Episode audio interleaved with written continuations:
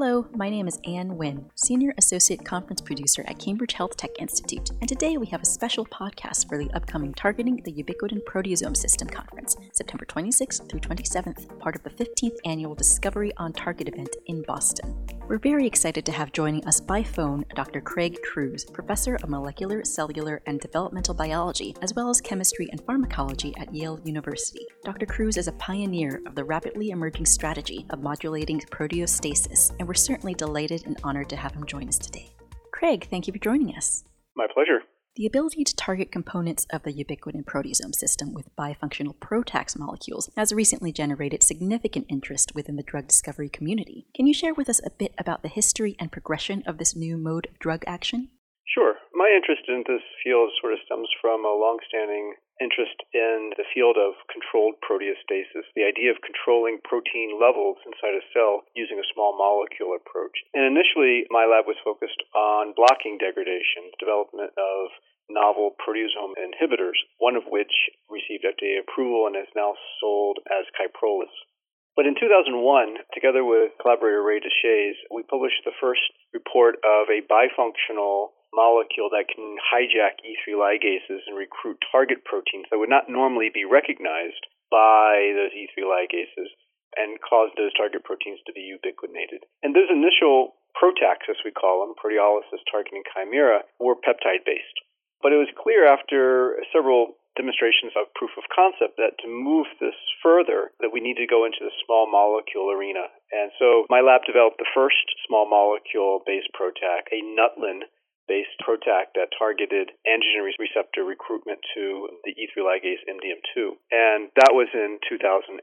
But it was clear that Nutlin was not going to be a very robust recruiting element for PROTAC. So in 2009, my lab made a decision to focus on replacing what was a peptidic portion of our early first generation PROTACs with something that was small molecule, uh, a VHL small molecule. And all of the excitement that is around the field of induced protein degradation now as a therapeutic strategy really derives from that decision to now make these PROTACs more drug like. Because if we had not decided to do that, I'm confident that PROTACs would have died a very quiet death as a chemical biology curiosity. But since that decision, we now have PROTACs that have better pharmaceutical properties, and this generated a lot of excitement. A lot of new labs are now working on this, new companies, as you know, and hopefully new drug candidates will be entering the clinic soon.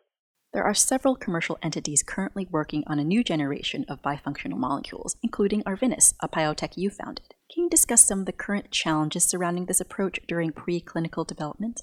Sure. So I should point out that there are a lot of advantages to the technology in terms of the targets that can be degraded. My lab and others have shown that cytosolic proteins, uh, membrane bound proteins, nuclear proteins, all can be recruited to E3 ligases, ubiquitinated, and destroyed by the proteasome. But there are some proteins that can't be treated or targeted with this approach, and those being secreted proteins, proteins that are in the secretory pathway in which there is no E3 ligase accessible.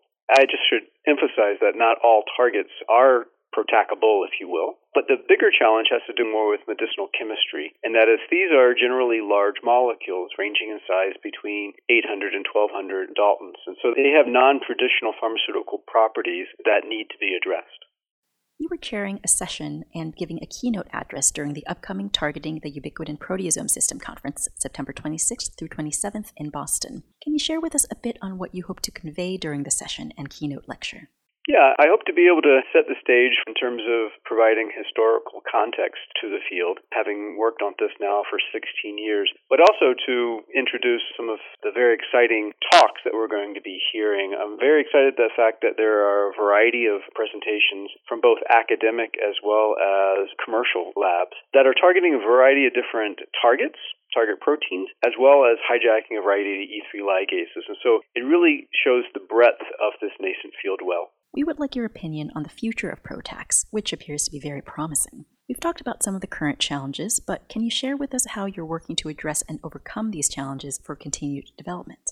Yeah, the challenges, fortunately, are addressable using a variety of known techniques in the medicinal chemistry community. But I feel that the promise of this technology is quite strong. The, the opportunities to be able to target undruggable proteins, proteins that are transcription factors, scaffolding functions that are currently undruggable, now hopefully will be addressable using a PROTAC technology. I liken this technology to a chemical equivalent of RNAi or CRISPR, but yet not having the same pharmaceutical challenges in terms of developing those nucleic acid based approaches into viable therapeutics. And so I think that moving forward, we're going to have a variety of new drug targets that heretofore have not been druggable, and I believe that there's going to be a new emphasis on simply finding binding ligands to proteins with the idea that even those ligands may not have any biological activity upon binding to the target protein, those ligands can be converted into a protac and cause those proteins to be degraded.